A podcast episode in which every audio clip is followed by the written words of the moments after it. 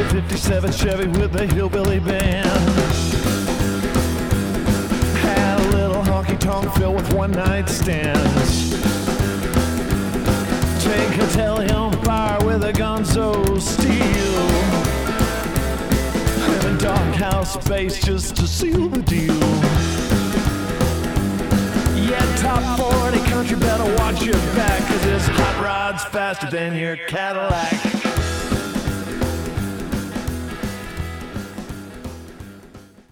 Businesses have an opportunity to help bring life not only to the employees, not only the communities, but to the world if done correctly. And that idea of spirituality fits into this because I believe practices like yoga, practices like meditation and mindfulness, and even other things in the positive psychology world called appreciative inquiry really help to bring a sense of life in a spiritual way to individuals and the whole organization. So I think that there's a lot of opportunity in the world of business to be a positive change versus, you know, how it's viewed in modern time as uh, sometimes closed off, greedy, a dog eat dog kind of world. New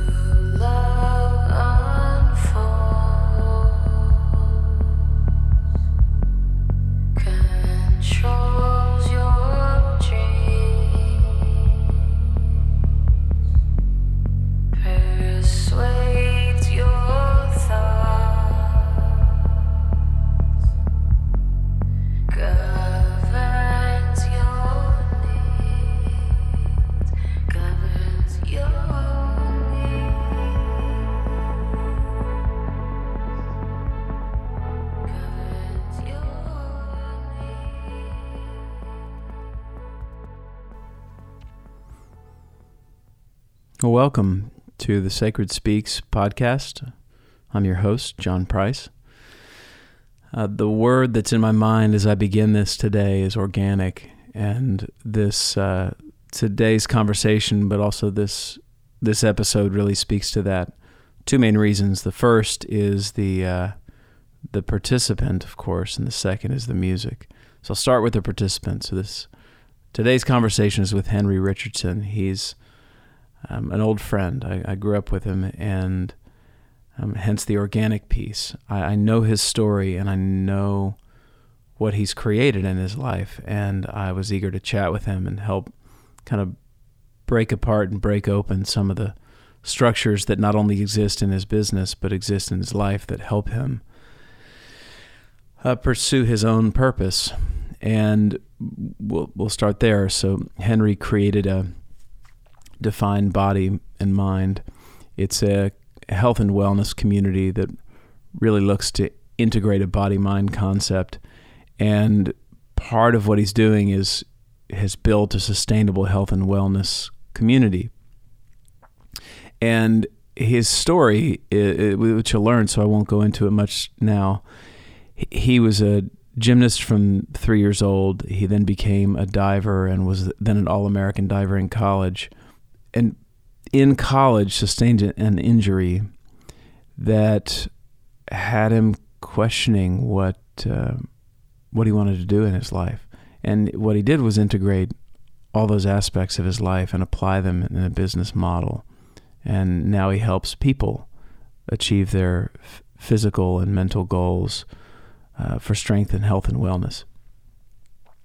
So he's he's a fascinating guy, and and I I was eager to talk to him. Um, it it was a success in that he I read his thesis and we talked about some of the kind of more academic and structural components of a business, but it's all within the narrative of his story.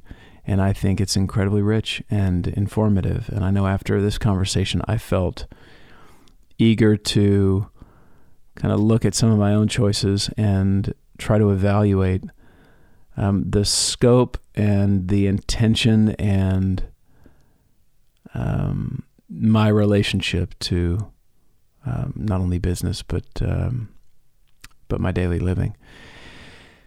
Uh, okay, you'll you'll get the full story. Um, so if you look up definebody.com, you'll find all the information about what it is he does and what his businesses. He's the CEO of DEFINE Body, and they now have 23 facilities across the U.S. and one in Dubai. And it's it's been growing. It's been growing. He's been open for nine years, and it's been a, a pretty fascinating growth to watch.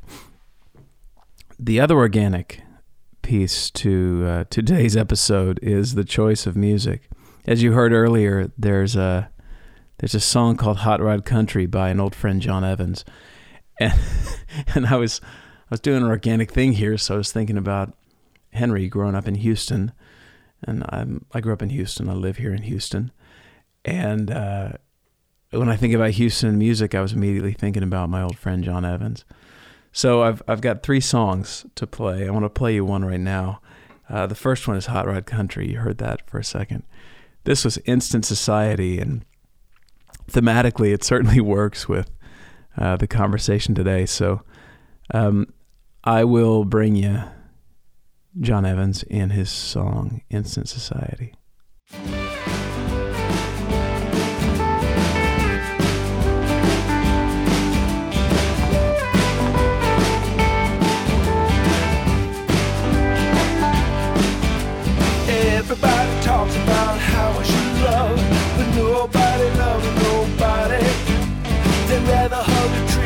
And talk of brotherly love, but nobody.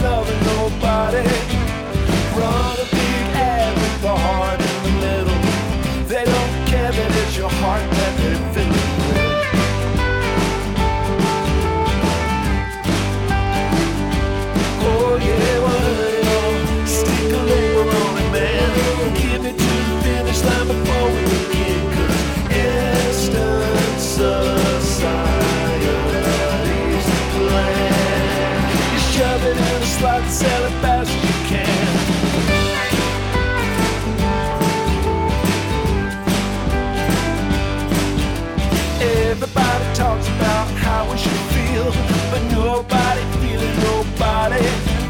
They'd rather feel nothing than feel somebody. Nobody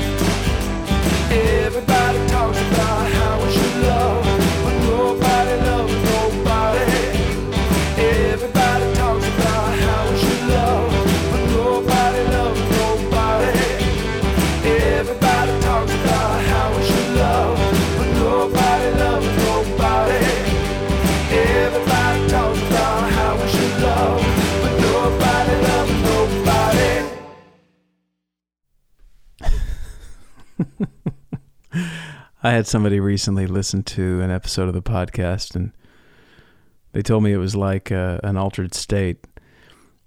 I, you know, I guess, uh, you know, Tom Cheatham a few episodes ago said he wanted to write a book.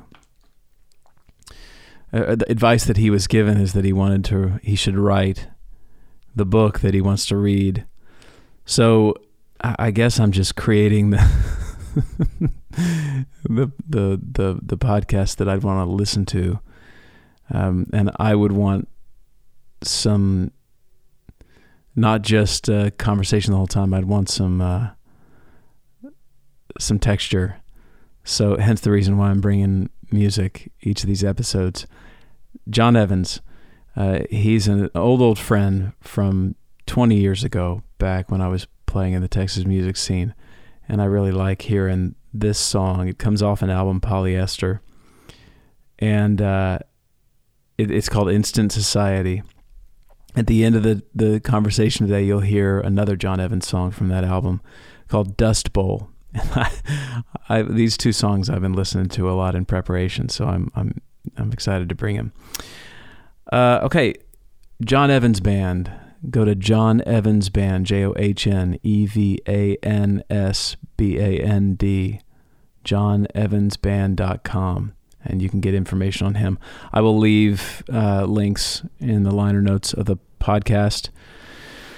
Uh, any other notes? No, just grateful, just gratitude to uh, to Henry. Thanks a lot for sitting down. Thanks a lot for teaching me. It was great to read your thesis, and um, it, it was wonderful to share this conversation. Uh, okay, the theme music of the podcast is from Modern Nations. Check them out at modernnationsmusic.com. You can check out this uh, any information on this podcast at thesacredspeaks.com. It's also searchable on uh, Instagram, Twitter, and Facebook. Uh, and uh, pass it along, and think about uh, think about anybody you'd like that, or you know you know that would similarly be interested in listening to content like this, and, and pass it along. Thank you for listening. This is a this is fun. So I'm grateful. I'll bring you the conversation. And uh, until next time, we'll leave it there.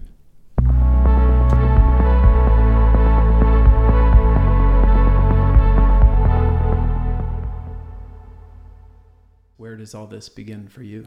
Yeah. This is exciting. Well, it's good to be with you, John.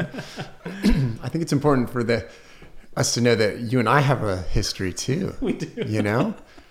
I mean, I, I've, I've known you since, I mean, we rode the same school bus together, Yes. right? Yeah. so we've known each other a really long time. yeah.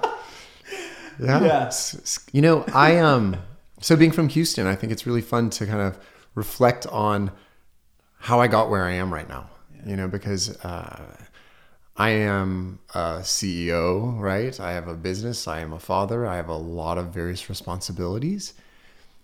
But it all comes down to what gives me inspiration.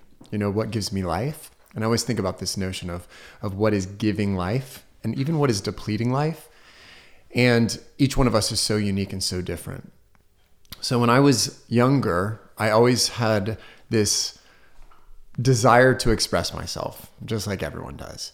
But for me, it was through sports. It was through not traditional sports of, you know, football, baseball, basketball. It was through gymnastics and um, then turned into swimming. And then I combined the two together and started becoming a springboard platform diver.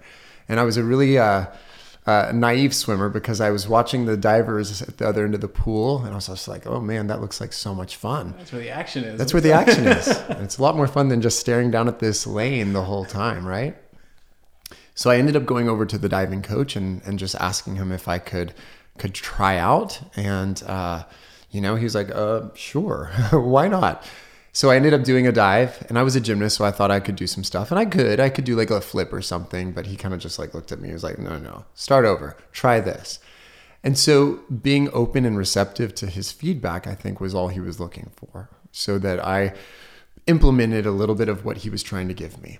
And I think that honestly, in my uh, now reflecting over the past now 30 plus years that I was, you know, a diver when I started, I, I I think that's what made me successful, and I think that also is what gave me some success in business too. Is is that notion of feedback, that notion of just trying to evolve and grow. So when I was in diving, I um, I, I it was a passion of mine, right? I, I think about diving like the being a 12 year old standing on top of a 10 meter platform and like doing your first dive up there. Like my son is eight. I'm like never gonna let him do that. you know, I don't know what my parents were thinking, but I ended up having such this sense of purpose and meaning just by challenging myself. So I have a video of my very first like real dive off of the 10 meter platform, and it was uh, the video of your first dive. yeah, yeah, yeah. The first real dive. Like like so you jump and you do a couple little things, but then your first real dive is something that you know you practice for. You practice on the five meter. You then go up to the seven and a half meter, and then you ultimately do it up onto the 10 meter, right? And so I'm talking about diving because it really has created the entire outlook of my life and how I perceive my business, how I run my my life, my day to day. because I have to think of life as this like springboard and you jump and you leap with a full sense of faith or you talk yourself into a frenzy and you get nervous and you mess up, right? Um, but yeah, I was a diver. I was a diver for a very long time and I injured my back, which has kind of been my narrative. Okay, wait, don't go there yet. Because I got a lot of questions. Yeah, yeah, yeah. Um, I guess my first, and this may be a, a I'm going to try to be sensitive to not like talk in code because we've known each other for a long time. right. Um, but I'm interested. You, said at 12. Uh, you know, you were doing gymnastics way before that. Yeah, I started when I was three. Yeah. Right. Okay. Would you talk about that a little bit? I mean, because that's a why. Yeah. And I, you know, I know I'm, I- I know your folks, and I'm suspicious that they weren't, you know, gymnasts, right. right? Like, I, I so how did that happen? You know, it's funny because I always thought I was adopted. no, but my dad was a, a football player, so he was a major athlete. He was a he was a big athlete, and he's a big guy. Um, and but I always had this very similar drive as my dad, um, but I have the frame of my mom's side of the family. Like I, I very much like my grandfather, and but actually uh, this may not even be relevant. But when we went to my grandmother's funeral, they were talking about how she used to set up this like little seesaw thing on this can and this board of wood and she would have her brother jump from the porch onto this and flip her up and she'd do a flip off of it. And then she'd go inside and she'd be playing the piano and doing all sorts of stuff and she was an artist. And i connected to that so much and i had no idea until her funeral.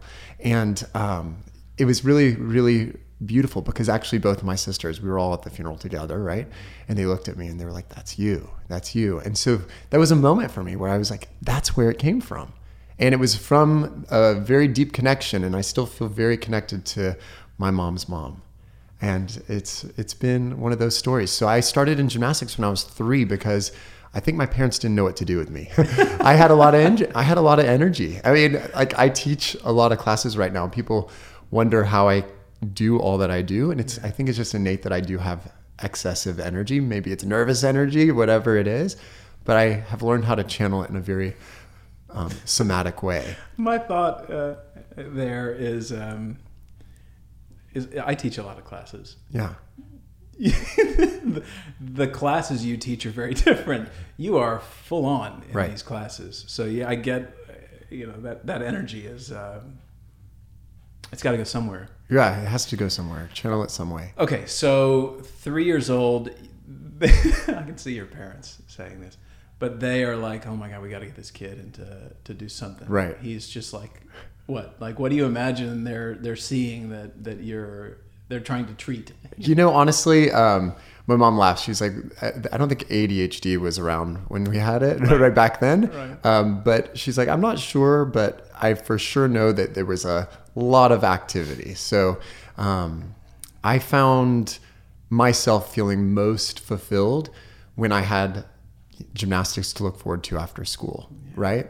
Um, I my mom actually is so funny. She's so loving, and she wanted the best for me in so many ways.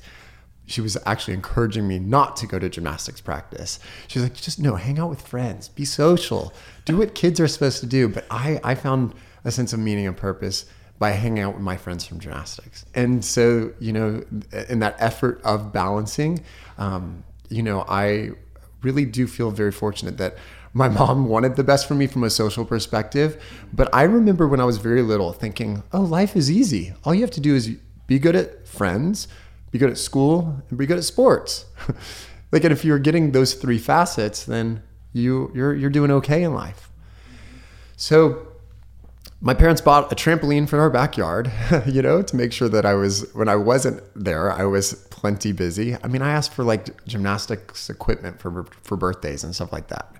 That's how, who I was. And I, I mean, looking back, I, I think it'd be like, I, I don't know what to do with this kid, but guess what? We found some sort of outlet that makes him feel alive. And I did that for, um, till I was about in sixth, seventh grade, and then that's when I transitioned from di- uh, from gymnastics, swimming, and then to diving. Did, did gymnastics stop there? Was it so you just kind of the, the energy dissipated. Well, the energy is so I had a so my back started bothering me when I was little actually. Oh, Yeah, so it started when I was in 5th grade. this is foreshadowing. We're going to talk about this in a little bit. Yeah. My back started bothering me in 5th grade and my um my mom got worried, right? Because I was starting to feel just tight in my spine and I would complain at, you know, 10 years old that my back was hurting. So she ended up um, you know, that's when I got more serious into swimming was about that time. And then from there, that's when I started to see the divers in the diving well, right? And I got more interested. And it was fun because diving was a little bit easier on the spine, um, initially at least. Yeah. Right. when we're as we're talking about family and i can kind of out this a bit in our conversation which is that you you come from a really wonderful family like Yeah. um, your your folks and your siblings these are all really sweet and supportive people and Yeah, they are. that you know we, we hear a lot of times the you know the narrative of the familial trauma you know and I, I think i think there's oftentimes a trauma Right. you know we've we've all got some kind of wound to carry Completely. and but but I, my from my outsider's perspective Yeah. and we don't need to go into this but my i'm a that's not yours Right. you have these uh, these these these great folks in your upbringing and uh, Yeah, I had role models. Yeah. I really did. I, my parents, my mom was the like consummate Southern mother who, I mean, literally, I felt the love all the time. I really did. And at the same time, we knew that if we got out of line, Yes. we were going to get in trouble, right? Um, and but there was uh, this effort and attention. And then for my father, you know, the, the struggle there was that we saw him work really, really hard. And I mean, Houston went through a lot during the 70s and the 80s. And so he was having to travel all around to try to keep things going, keep things afloat just because of the way the economy was going in the Houston area. And so I remember um, being so excited when he would come home and uh, we, just having all these connections. And I mean, there is a story that each and of us, each one of us carries, right, about what made us really persevere and what made us resilient. And I don't know if you want to go into that now, but I mean, I do have those stories because I mean, I grew up a gay man in a very southern family, and so how how to kind of connect and deal with that from a family relationship. That's what my struggle was. let me paint a picture here too Uh-huh. because the answer to your question is of course i want to go into. Yeah. um, it, you be the brakes and i'll inquire but um, we're talking horses and cows and you know that's the yeah. yeah i mean This is I- my reality. not only southern we're talking Right. like ranching you know this is that's again part of my perspective because i've actually been out there and been on some of those horses before Right. Exactly. so i think that's an important picture to paint if- Yeah. if, we can go there I would love to, Yeah. honestly, because um, I, I talked about my father being a, a football player, right? He is a all Texas guy, you know, a big guy that you see him and you don't want to mess with him, right? Um, and I, I, I, you know, my story around this, my sexuality, was I remember when I was a very little, five, six years old, knowing that something was a little different, right? Looking at the magazines of like the, the Muscleman magazines and being like, like not wanting to be seen kind of something's happening peeking at that, right? You know what I'm saying? Yeah. And so there was definitely always this sense of what is different about me? What is what is wrong with me? You know, and, and there's a bit of a, a shame and a guilt that every gay man can understand and deal with.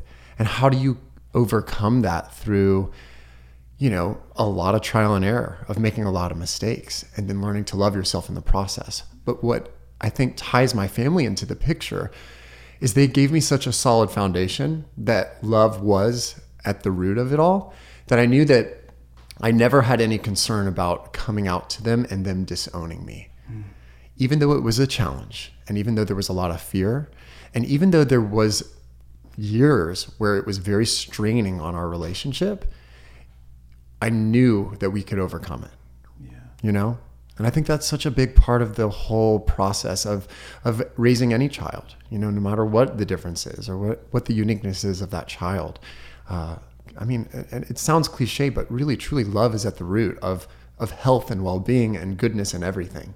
Well, how? I I don't know. I'm so curious. I never. I, I didn't. Just so anybody knows, I don't know this part of your narrative. You know, a lot Right. of our. I, we we knew more of the personal dimensions of each other's lives earlier in our lives, and Right. kind of went our separate ways. And so to reconnect in this way, I think is um, juicy. Yeah. to say to say the least. that you and I. I mean, I think. Uh, you saying that you know riding the same bus uh, and i have a couple of stories that i, I want to share later too um, but uh, look i'm a psychotherapist and i think that any narrative around our sexuality in general uh, you know i i don't think that's just about being a gay man i think it's about any person's struggle with their sexuality Completely. coming to terms with how do I express that and Mm-hmm. how how sh- how am I told how not to express that Right. and Right. I just don't know a single person who doesn't carry with them some some degree of guilt and shame around sexuality. That's a large statement. I, I mean, I probably know a few people. So um, again, you be the brakes, I'll be the gas. I, I'm curious if you can talk a little bit about that, um, the the kind of in, interior aspect of your your story of coming out, and coming to terms with your sexuality. Yeah. So I, being a diver, you know, it's somewhat thought of as, oh, well, aren't a lot of divers gay? Of course, right? right, right. um, and and honestly, no. I mean, there's some very successful divers that have been openly gay. So it's it's it's common knowledge that there are gay people in the sport of diving, and there are definitely gay divers, right?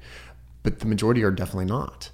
And I remember actually growing up, another huge role model in my life was my coach growing up. Um, I used to drive up to the woodlands sometimes twice a day. Wow. Go there, come back, go to school, go back up there in the afternoons, come back. Uh, because they had the best program in the city, right? My mom swore she would only drive me even until I was like 18 because she didn't want me to be driving back and forth. Ah, got it. Yeah.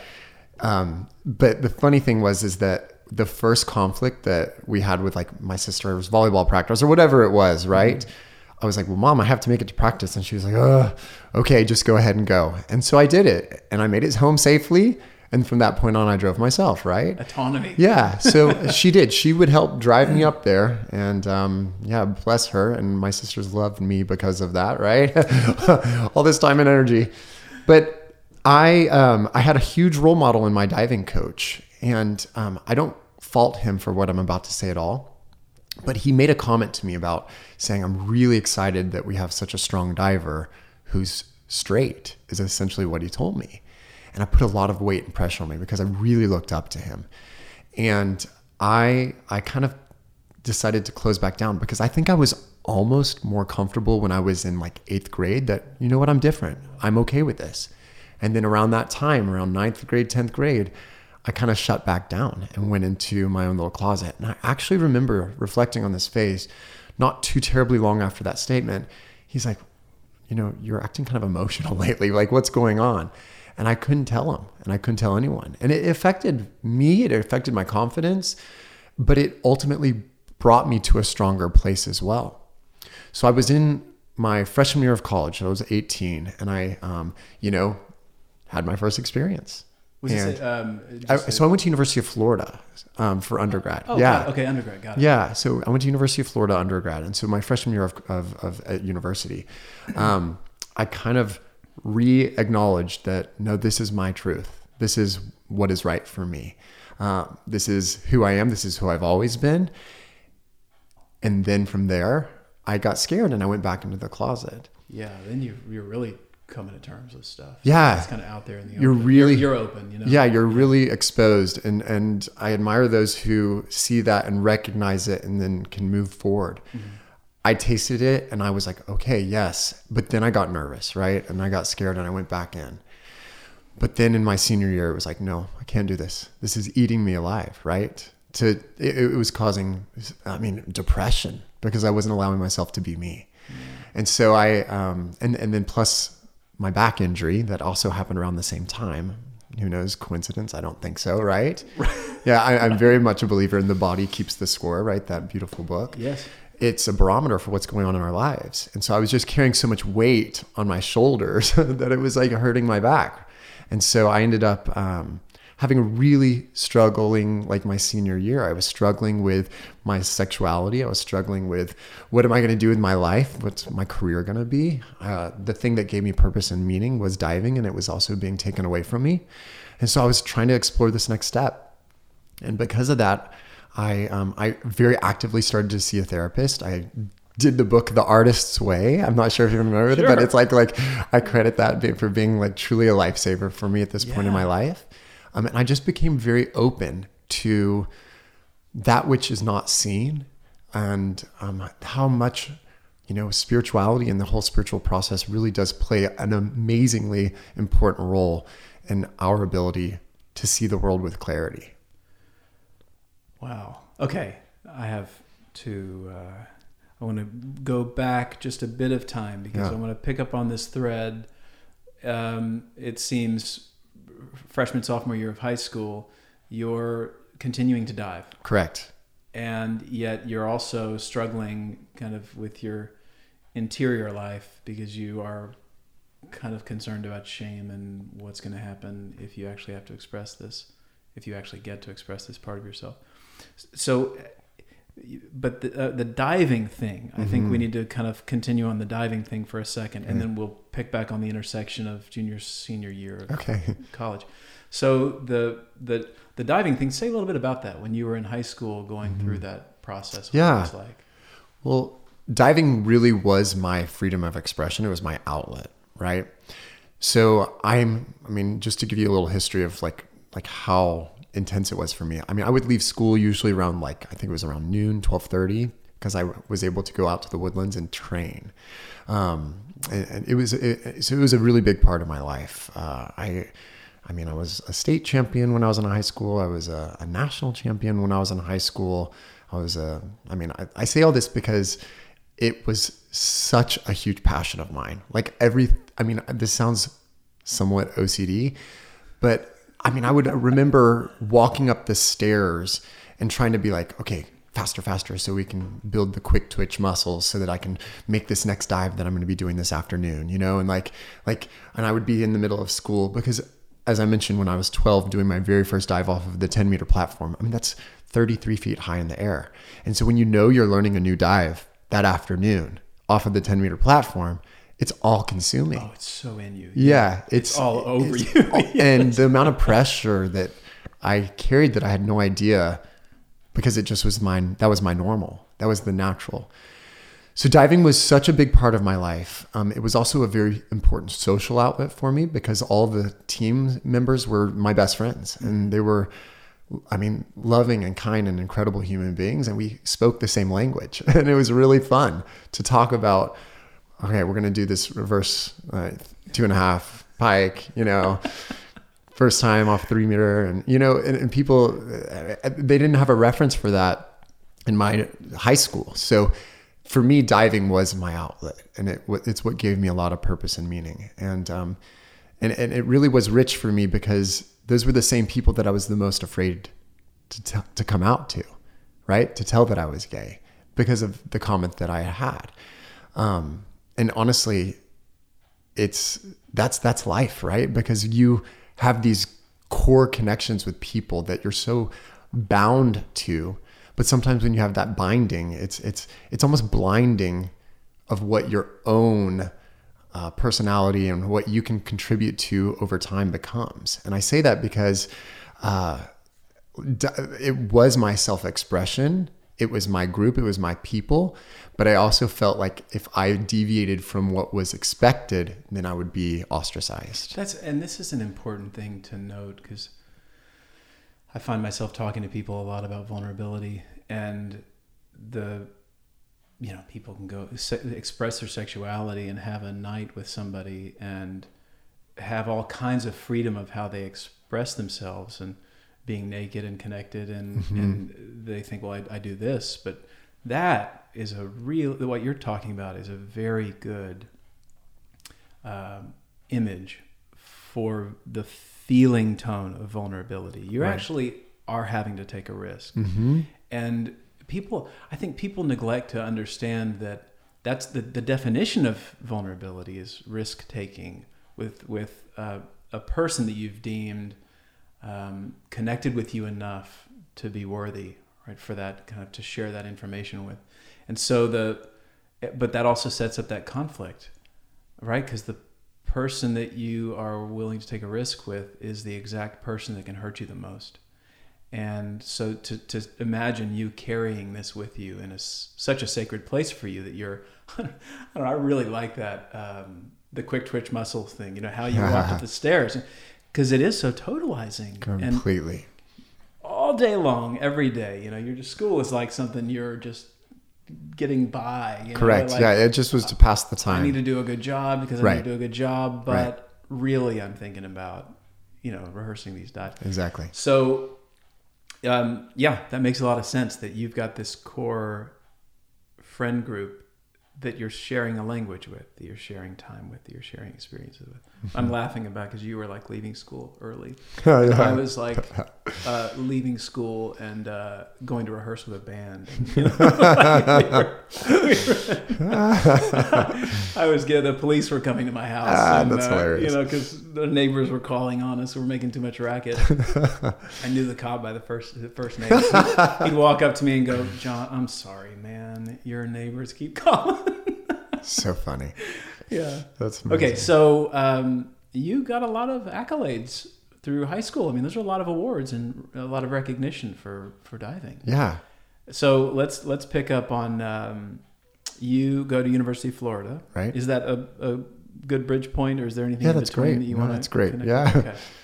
Um, what was that like leaving leaving that community um, that you'd created in the diving world of Houston? Yeah. So the diving world in the United States is still somewhat small. Sure, So you know, I you go on recruiting trips when you're a senior in college, and you go to the, the five different schools, and you just connect with what you connect with. And I was looking for a change, right? I was looking because I knew, not even consciously, but I knew that I wanted to spread my wings a little bit more. Mm-hmm. And so I went away. Florida has an amazing swimming and diving program, right? It's a top five in the nation and I had a really great experience. Uh, at, the same time, being at Florida was totally different in terms of the type of training that we were doing.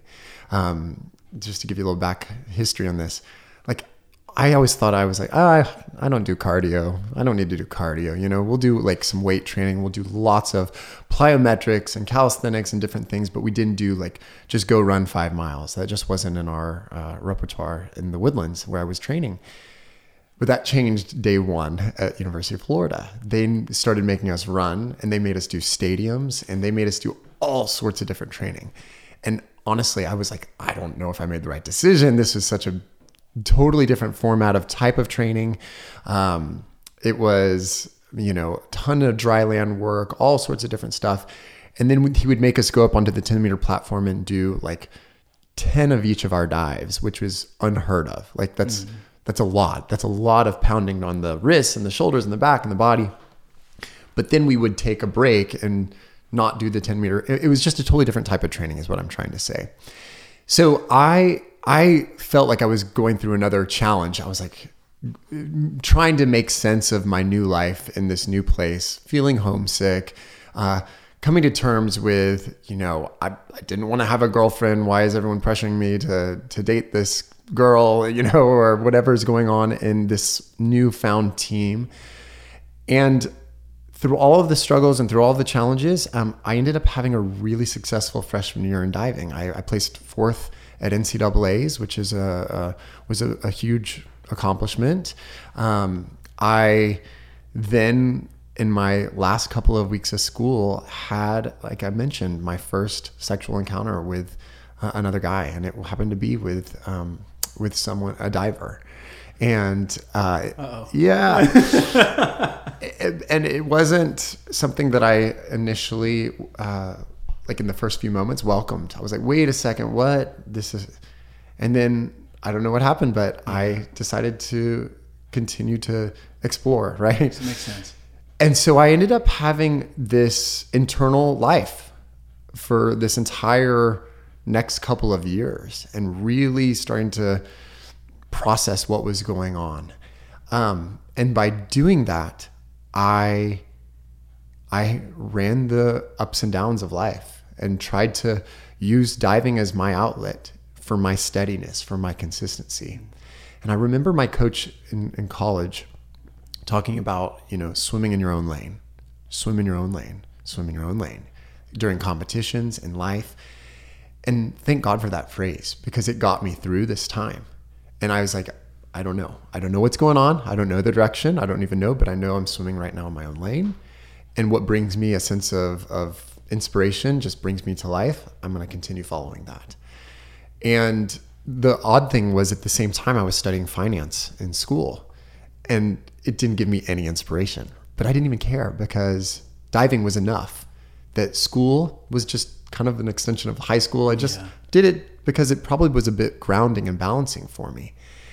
But in my senior year, and I'm, I'm jumping, I know, but That's fine. In You're- my you're- senior you, you year- think like I do. Then it's like we can Yeah. jump all over. The, sorry, folks, we're gonna jump all over the. But in my senior year, when I had my back injury, Mm-hmm. when that element of diving was taken away from me, then all of a sudden studying finance became completely unbearable, right?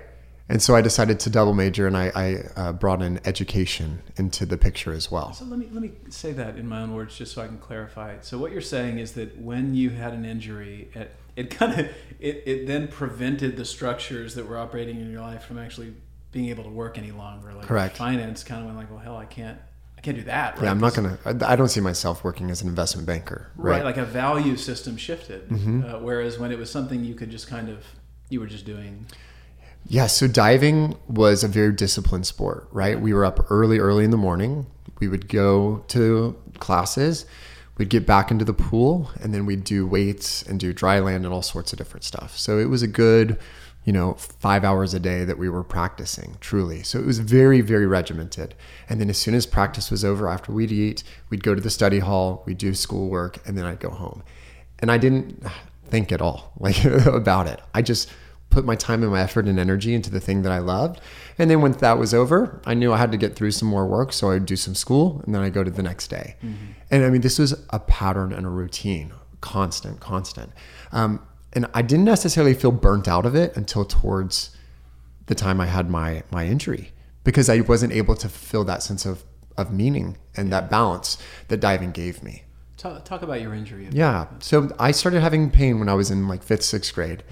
And then when I was in, I guess I was a sophomore or junior in high school, I did a dive. And as soon as I took off the platform, I could feel this twinge in my spine. And I landed and I hit the water, and everything was okay in terms of hitting the water. But I had a hard time getting out of the pool. And I was like just in this phase where I didn't want to disappoint my role model, my coach. And he asked me to go do it again, focus on this, do this. And I didn't tell him that my back was hurting. So I went back up, did the dive again, and re injured it. And ultimately, I, I, I st- I just had a stress fracture at the time. And so, but unfortunately, that stress fracture was so intense that, I mean, I, I couldn't walk for the next three days. So I had to go, you know, to the doctors, get MRIs, get uh, X-rays, and try to figure out what was going on. And sure enough, I had a, a hairline stress fracture that had been pretty severe.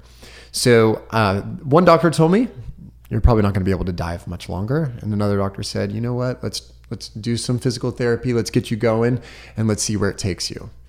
So I had to take about six weeks off. Um, and I had just come off from having a really good summer. So I was coming off, I was coming back into the fall and I was in pain, but I was able to learn how to manage it. And uh, we were doing enough of the stretches and different physical exercises that were actually helping it that I was able to continue diving. And I kept going and I kept going, but all of a sudden I started to notice that I had this, this, this issue of what is essentially sciatic pain, right? Um, but it was coming from my L5S1, which is the lumbar area right on the sacrum. And it progressed in what's called spondylolisthesis, which is essentially a slipping of the disc. And so my L5 is a good half inch slipped forward over my S1. When I was in college, is when I really started to have to do some major physical therapy for it. Um, so I was going and seeing, and thank goodness, I mean, University of Florida is such a, a athletic focused school that they had every single resource available. So I was going to the therapist, I was getting it helped, worked on, and I was able to continue. And I was really doing well. I was able to thrive, and I still was having some pain. But really, towards the end, the pain became so severe that I started to resent the thing that was giving me so much fulfillment, which was the diving, that I ended up having to like really take a time off and a break. And so that was in between my junior and my senior year of college. So you're talking about the, you know, what we could just label as the physical component of what's going on. Where were you emotionally? Yeah. Um, you know, in reflection, I'm pretty impressed with my perseverance and and what I was going through because I guess I had been internalizing so much of this for so long, my sexuality, this injury that was going on, and I I just had this sense of drive that I was like, no, I'm not letting this slow me down. I'm not letting this stop me. And I was able to still continue to express myself through diving that I, I felt like I was able to let it out. Um, but I, towards the end, I started to really emotionally have a lot of uh, uh, uh, angst and anger and just depression towards this sport that at one point was such a meaningful mission of my life.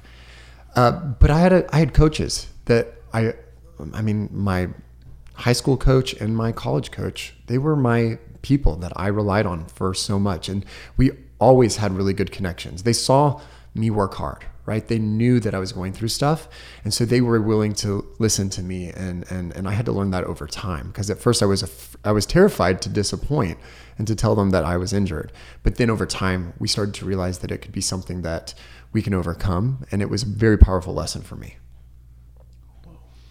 Um, okay, so I still I'm, I'm thinking like almost in a linear fashion here because we've got college is coming to a close, Right. And um, the the the two things that I am curious about. Um, the first is in our history. I, I don't even know if I said anything about this. Yeah. Did I ever did I ever talk to you about our fight? I don't know. Tell me Did which I ever mention? Do you remember this? I, I'm, I mean, where were we? Tell me more. Yes. You and I were almost in a fight once. Really? Yeah. I don't know if I remember this, John. Yeah. We were at some kind of like Cub Scout camp, Okay. and we were probably, I mean, I was fourth grade, Right. you were third. Right. Uh, and I don't know what happened. I don't remember the details of what was going on, why we had conflict, but we had conflict, right? And I, I, I'm not a, I never was a big fighter. Right. I, I probably, I was such a big fighter. No, I'm just kidding. I, I was, I was more of a fight breaker upper than anything when I was, um, when I was older and in Yeah. kind of young adult and adult life. But when we got into some conflict, and this is great. I mean, I actually have this memory. yeah. uh, really crisp. N- not the conflict piece, but it was one of those things where we were like, "Let's go outside," and we were, you know, and it was a tent, you know, and so you've got these Right. like nine or ten year, however old we were, nine or ten, you know, that are that are gonna fight, and you know, we call each other out, and I don't know who did, but so we go outside, you know, and there are like people coming out there, and you.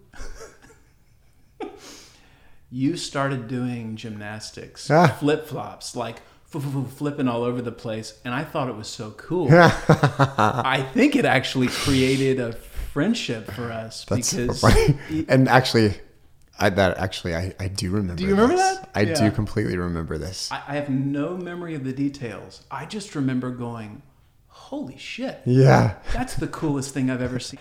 And yeah, I actually think I, I, yeah, I do remember this. Yes. I'll speak for me. I, I was so relieved.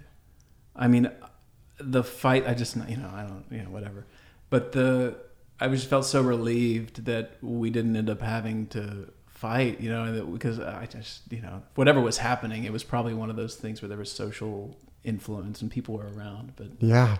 I thought it was so cool. You know, it's funny that you say that because I completely forgot about this because it, it goes to the point of like rely on your strengths Yeah, in terms of of of whatever situation you are in life. And I felt like I was always a little bit smaller. You know, I was always uh, a, a little bit of an inferiority complex because I just felt like I knew that I wasn't that macho tough guy, Yeah. right?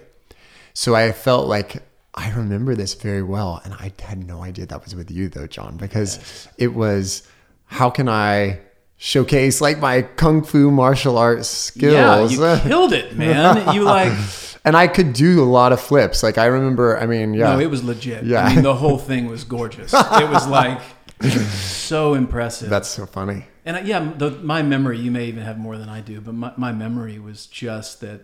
Yeah, it was a camping trip. You're right. Yeah, it was exactly out right. the, yeah, the thing. Some kind of conflict happens.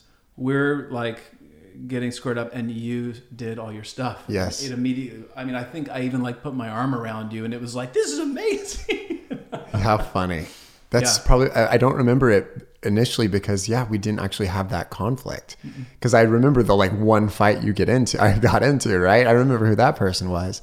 Yeah. But now I totally do remember this completely. yeah. How funny, John. Yeah, thank you for trips down memory lane. Yeah. I just remember the relief I felt. You know, the, like, yeah. oh, cool. Like, I, you know, there, there's this really cool. Image. You would have kicked my butt, by the way. So I- thank you for. I, I don't. know- I don't know. I. I, I don't. Um, I saw this image. I was just sent an image from somebody that um, it was an art pro- project at. Um, it was an art piece at at uh, Burning Man, and the image is these two people. They're like. Um, it's a metal kind of sculpture, and it's almost just the structure you can see through it. And it's two people sitting back to back, and their their posture is really defeated and deflated, and it, it looks like um, the way couples feel when they're in a really big conflict, Oh, and they're right. just kind of so defeated and helpless and scared and upset, but angry, you Mm-hmm. know. And then inside of the sculpture are these two children that are putting their hands with each other. So the, the, the, the adults are back to back, but their kind of inner children are really wanting to connect. How beautiful. Gorgeous. When I saw the image, and I, I think about that. You know, when here we are, two boys kind of trying to figure out the world. It's, Right. I mean, just starting to try to figure Exactly. out exactly where we fit. You know, where everything is, and deep inside, you know, there was this desire just to like. I I don't mind just to connect, you know, Yeah, but completely. then not knowing where where to be offended or how to deal with it, you know. Right. So- oh, that's beautiful. Yeah. It was a funny. I, I, I, I, when we were sitting, you know, thinking about doing this, I thought, I wonder if I ever shared with him that experience, because I don't have a lot of fights, you know, but that Right. always stood out. This is so funny because I, I really do remember. I do. Okay, good. I don't think you were the only person I did that to as well. Well, good. I mean, I, f- I think I figured out with you at work. yeah. So I was like, okay, good," you know. I, to- Uh, I need to do this one more time. Well, it, it I think it, it it's true though. You felt a sense of competency and, and strength in that, and Yeah. and in in a moment of I think that's really important, right? Because a moment of tension. This is a big metaphor, right? A moment of tension and conflict. Something emerges out of you that becomes a strength that you're then able to put into the forefront. That's right. That's And right. I didn't even think about that. That's that's exactly, and that is my story with diving. Yeah. Truly, that is how and why I was successful with diving, is because I really did see it as my outlet, Yeah. because of exactly the same situation that happened not with you, but when I was uh, going into my freshman year of high school. I remember, um, yeah, just like there was this group of guys that uh, it was the end of the eighth grade party that we were at a friend's house, and I mean this is such a silly story, but I um, I was doing a dive, and someone made some sort of comment, and then I went back up to do the dive again, and the mom came out and said, "You girls stop diving," and I mean. Hank, you know, you and so and so stopped diving, and all the boys started to laugh, right? And I remember that moment, like being like, I, I'm going to use diving to make a mark in this world. Truly. I mean, and that's kind of like that notion of like, I knew I was good at it and I, I didn't want to turn away from it. So I was going to make it my, my strength and make it something that I was going to do to, to, to, I mean, it was egoic, right? To show them that I'm going to do something with my life. And, and, um, yeah. And so we all have those stories that kind of propel us to that next step and that next phase to learn. Yeah, and I think in our uh, as, as a, a kind of Jungian, we talk about first half of life and second half of life. And Right. first half of life, you're you are making your mark. Right. where do you fit Right. and what what are your strengths where do you get a sense of affirmation and where where can you kind of grind in and begin to make metaphors Completely. to help you it's a it's a process you know so you're then able and we'll, we'll kind of get into this but you're then able to as you already said right diving provides you metaphors and it will for the rest of your life. And you can apply it to your fathering to uh, your your partnership to being a professional business owner. Like that's that i think is something very important. And you had this um, this really uh, i'm sure difficult at, at, at many times like anybody else but this really nice recipe coming together creating these exp- in quotations creating but that is that that that is kind of cool to reflect on that moment where you f- you're you're you're being opposed by somebody else and what emerges is this big strength Right. and then, and then so i can speak from the other side of that where i say i thought it was one of the coolest damn things i'd ever seen and then we feel a connection from it Completely. and then that's affirming it's like Right. whoa okay Yeah. um, that's funny That's awesome. yeah. So the the other thing that I want to, I think, uh, for me that that I'll feel a little more complete as we kind of move in post post university. Um, I'm, I'm I, I wonder if we did enough tending to, in particular, your father and and you in this dynamic. Yeah, that's great. And if if you could speak about that, kind of what that's like for you, where you have this big football, all, Yeah, all- totally. all, all Texan, you know, um, uh, rancher fella Right. um, whom I've, I've always been um, fond of. Yeah, he's a great guy. Yeah. yeah. And he's one of those, I'll shake your hand and you're going to know that I'm Right. shaking, you know, I'm, you Yeah. know, He's got mitt, a you presence. know? yeah, precisely. Yeah, it's it's not just the size, but the thickness of his hand. I mean, he's a big guy. Big he's a guy. big guy. I mean, all my sisters, uh, you know, boyfriends were always terrified of him. Yeah. So, um, yeah, you know, it's great to know that my dad took the same interest that he then had for his athletics and then parlayed that into my diving by really becoming involved. Like every single diving meet that I had, he would be sitting there kind of writing down scores and keeping track of what's going on and, and be encouraging me and really, really supportive. Um, he, he did. He had a lot of excitement for me when I was starting to get into like my junior year of high school. Yeah. That's when he transitioned from going to a, you know, a fatherly role to like a like a just a full round supportive like this is like I'm so proud of you role. You know, and the in diving. And so when I was even going into to college, I mean, he was helping to almost negotiate, if you will, like like okay, let's do this. Let's look at this school. Let's look at this school. And and that was when we started to really bond and connect. And in college, having some distance away from them gave me the ability to discover who I am, just like college is supposed to do, right? And in my senior year, I wrote him, a, I don't know, like a, a five page letter, handwritten, about being gay and about coming out to him. I went home before I mailed it and I told my parents. You know, I told them, and it was a big, big uh, discussion. I told my mom first, and then I told my dad. But and my mom at first told me not to tell my dad. But then over time, she was like, no, I can't keep this a secret any longer. You have to tell your father as well. And my dad was very level headed about it. But he also felt as if there could be an opportunity to change.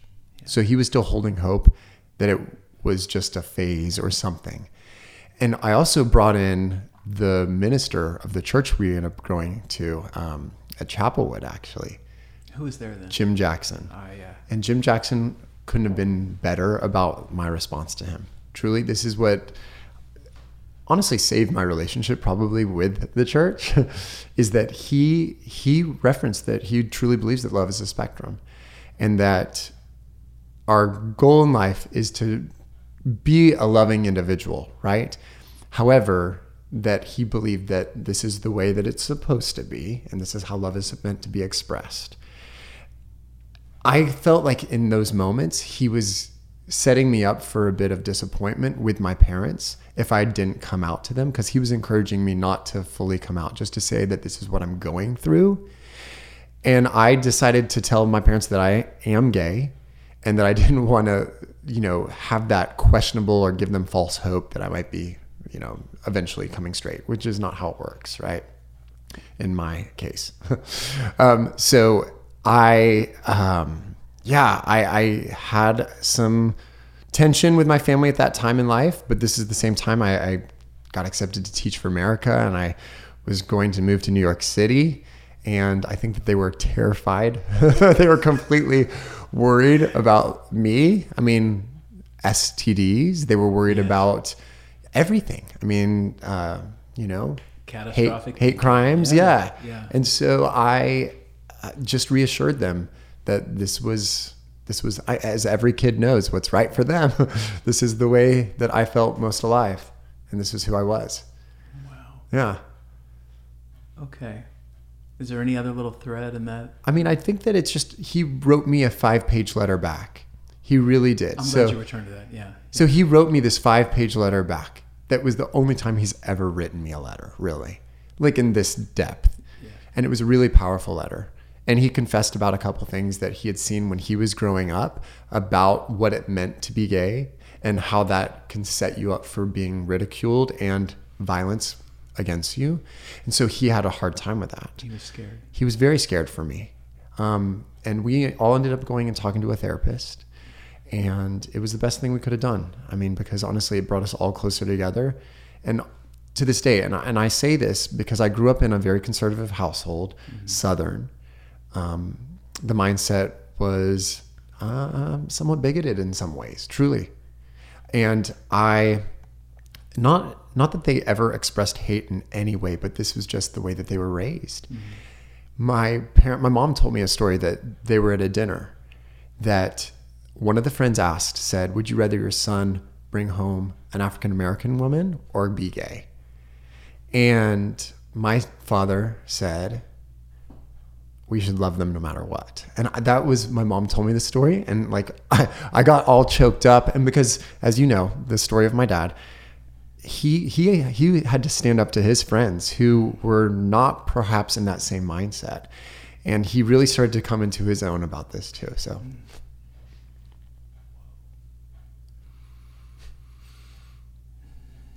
Yeah, it was cool. It was really cool. Yeah, I gotta let that just kind of settle in for a bit. Okay. Haven't we just set the table? Yeah. Wow. Yeah, life is interesting. Um, thanks for that. Yeah. It was a wow. So you then, it almost feels um,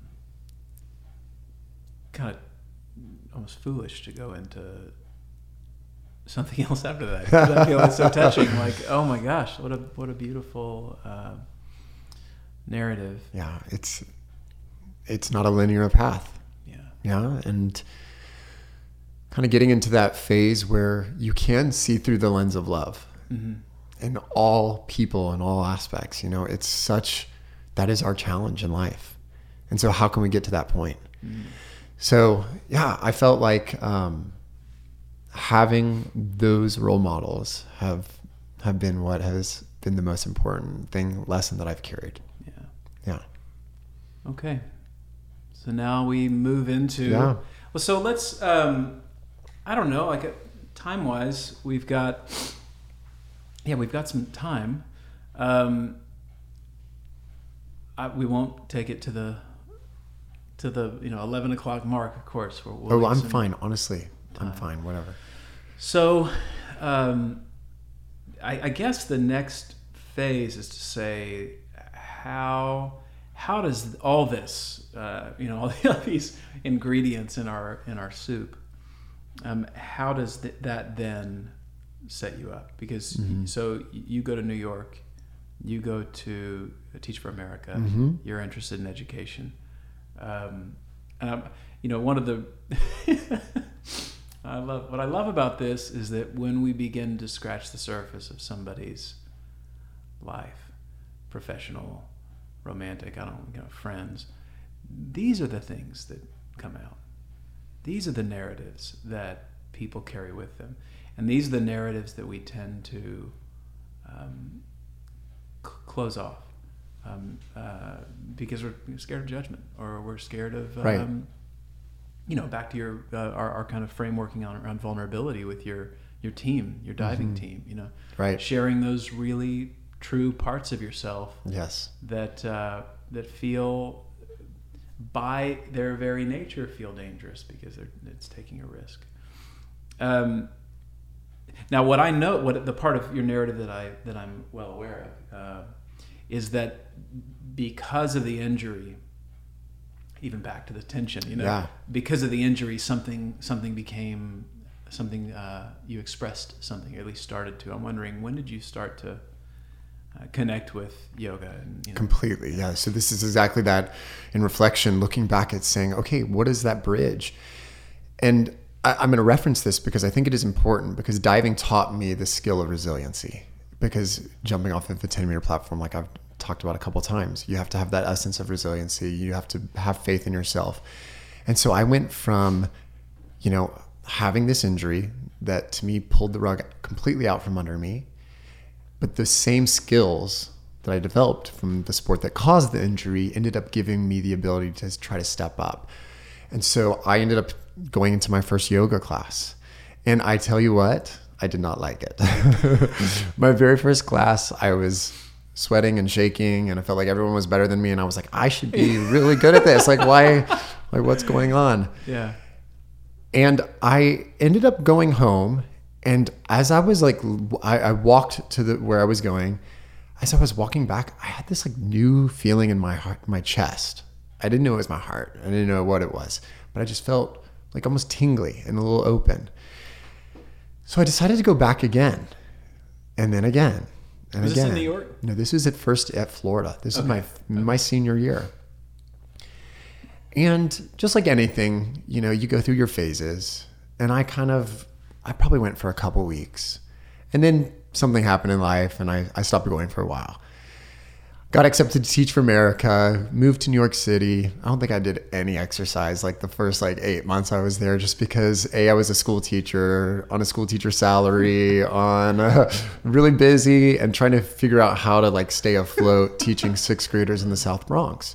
And so I was I was thrown in the the deep end, you know, and this time I didn't know how to to dive elegantly into it.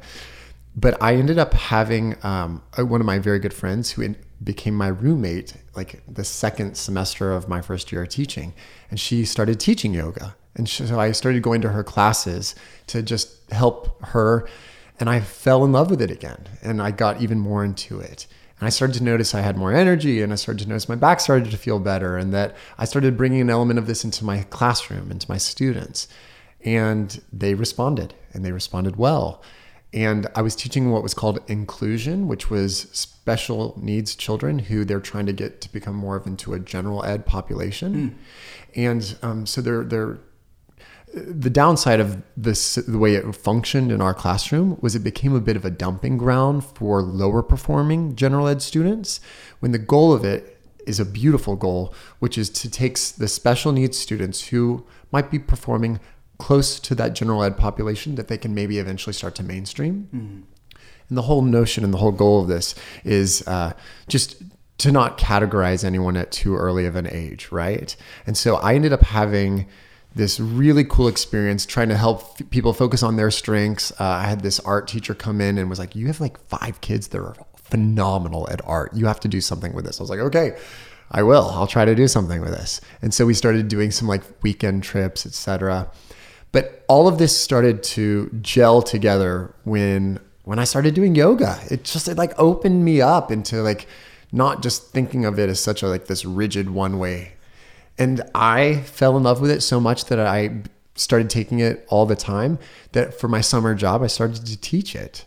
And the company that I was working with, they were opening up a new location in Boston and they were like, "Hey, we're looking for someone to help us open up a new store. Would you be at all interested?" And so I literally moved I was in Boston for a little while. I was in the Hamptons. I went to Chicago, Los Angeles, and then San Francisco. And I was not in each place for like a couple days. I was there for like two to three months in each of those facilities. Were, were you opening? And I was helping them open them up. Yeah.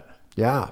And I got a ton of practical work experience and I got a lot of really good um, understanding of how to open up a store, how to market, how to brand manage, how to train. So it was a really powerful learning process for me for what I was going to be doing in the future. What was it? What was the The name of it? Yeah. What was the yoga? So, so the name of the space was called Exhale, and it's a spa actually in New York City, and they offer a variety of different types of yoga, mostly Vinyasa. They offer a class called Core Fusion at the time. Now they offer many more. Um, and yeah, they were opening up with these spas, and so I got really into acupuncture. I got really into um, all sorts of different energy healings that they were performing at the spa too. So I got exposure to a lot. Moving around, opening these places up. You're you're in training. Correct. You know, that's your. Uh, if we read your life backwards, Yeah. we see what's beginning to. Correct. You know, what It didn't make sense always at the time. Right. but looking back in reflection, it, it- it's a little more clear hindsight. Yeah. 2020, right? Well, isn't that part of the? I talk to a lot of people who, and I, I think I said this a couple episodes ago. A lot of people who say that they, you know, I say, "What advice would you give yourself when you were mm-hmm. younger?" And they say, "Don't push so hard." Yeah. But this is kind of one of those moments where you can tell people that like this will probably make sense. Yeah. You know, even the chaos, even the hurt, even the busted back and giving up on or or having something transform that really gave your life a sense of meaning and purpose Yeah. for years. Right. Even that, if you can maintain a sense of um, discipline and curiosity Mm-hmm. about what comes next, because as soon as we close off to that, um, you know, my life will never be the same That's right. things won't ever work again. Who am I without this? I say that as a you know professional musician that had to like reconsider and say my whole Mm-hmm. Oh, identity was wrapped up in that, and then all of a sudden I'm, you know, looking at different avenues from the time I was seven until you know twenties. That you go, holy shit, you know, who, who am I apart Right. from this? But if you have that kind of that part of you that's saying, no, I, I have a sense of curiosity and wonder about what's going to happen next. Mm-hmm. You don't fall into the I love that that mindset of curiosity, right? Yeah. Because that means you are open, Yeah. Not closing off. Yeah. Right. Yeah. Which is, I think, you know, jumping ahead a little bit, not just to kind of plant this seed that we're going to talk about. That that's a, a definite, you know, for lack of a better term, energy or feel that I get in how mm-hmm. you run your businesses today, which is that sense of kind of openness and curiosity, as opposed to you know the kind of efficiency and Right. you know bottom line that Right. um, from a business lens because yes we are going to talk about business Mm-hmm. which is funny to be given all the things we've talked about so far um, so okay so where does it go from there Yeah. So I think, you know, in hearing the story, it, it makes perfect sense too. I mean, why at that point in my life I really got into like the hero's journey, right? You know, just Sure. noticing all of these stories and how to make sense of it. yeah But I, at the same time, was feeling like I wasn't just wanting to teach for the rest of my life. I, I felt like there was another angle that I was supposed to hit from this, but I didn't know what it was. And to be honest with you, I didn't think of myself as opening up a studio. I didn't think that that was my next step. So I ended up applying to different graduate schools, and I ended up applying to business school here in Houston at Rice, and all signs pointed yes. And I did. And I was like, you know what? I don't know if I'm going to open up a store, but if I do, I need to get a little bit more business experience. And I, I have a friend that laughed at me. She's like, you know, most people go to graduate school because they have a, like a passion for it. You're going because you don't think you're very good at it. I'm like, well, maybe, maybe that's, there's some truth to that. I feel like it's important for me to and this is a fault of mine too, right? To make sure I have the full picture together before I sometimes execute. Um, but I ended up going with, uh, I ended up going to business school, and I have to tell you, it was not the easiest first year. In fact, I was questioning if I had made the right decision. And it was in 2007, and then come second semester 2008 is when the, like the economy started to collapse.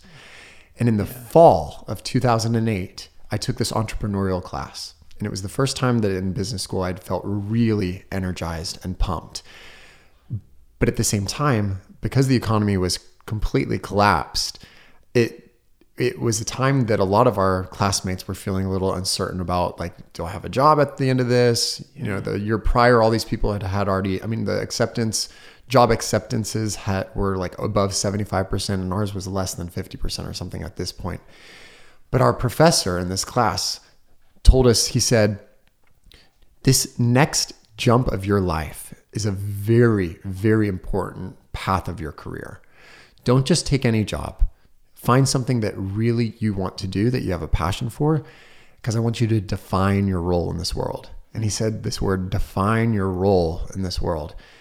And at that moment it just all the fears and all the doubts and everything that i had been like trying to talk myself out of perhaps opening up my own studio it just went away. And i said i don't know if i'm going to open up a studio but if i do it's going to be called define.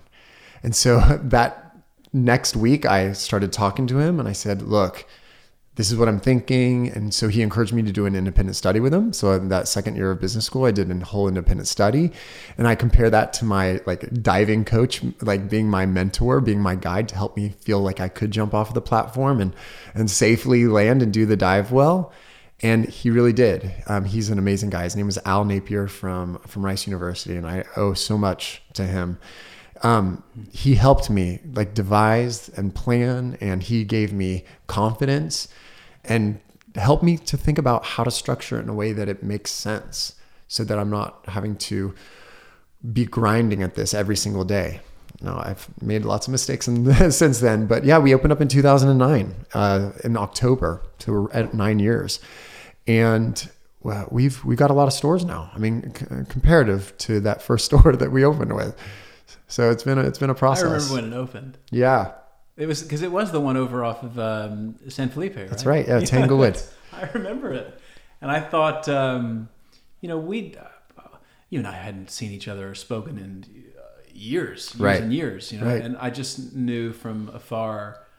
I just remember driving by that store, going, "Man, I am so stoked for him." oh, thank That's you. Very cool. Yeah, S- who knew um, it would be growing and growing and growing and continue to grow. um, and I'll, I'm sure I will have already said this in the intro piece, but the thing I read that really, uh, I'll say it for you, which is 23 stores nationwide and one in Dubai. Wow. yeah. It, we had a big couple of years of growth, um, and, and we can talk about this too. But I mean, like life is not linear, and neither is business growth, right? And quickly, Yeah. who opened the Dubai store? So yeah, I want to I want to give a shout out. yes. So the let me tell you the full story. So the full story is that there was this couple that fell in love with our method in Houston. Mm-hmm. They moved to Dubai, and then they started talking to their friends who also happened to be from Texas when they were living in Dubai. And it just so happened that there that couple was another cr- group of people that rode the school bus with us. Mo and Subi Kadari, right? And um, we ended up having some conversations and really saying, let's do this. Yeah, I think it's a great fit. The market's ready for it. So Muhammad and Subi are both involved. They're in both store? involved well, because they're both great guys and they're business guys and they're yeah. intelligent. And um, um, Mo's wife, Laura, is the one who runs the store, and she's phenomenal. I mean, talk about like an organized, like thoughtful, mindful, and uh, strategic in terms of their planning. They're great. It's it's so wonderful doing business and work with people that can see the big picture and then execute on the fine tuning items. I was over their house all the time. Brilliantly, they ate dinner at like 4:30 Right. in the afternoon. Right. So I would go down and get this amazing traditional dinner, uh, which were flavors I'd never Right. experienced. You know, I'd eat there at 4:30 and then back at my house at seven. And my mother is a wonderful cook, and so we we would Double dinners. Double- yeah, yeah, I love- I love it. Well, it's good. Uh, it's good to kind of bring in some people from the Yeah, block. I mean, yeah, and that's how I mean, Define has been much of an organic growth, people that were clients of ours that, w- that were moving and wanted to open up another location, instructors of ours that were moving that opened up a location, and that's how it started. And so we were able to really keep in with our our core components and our great strong people.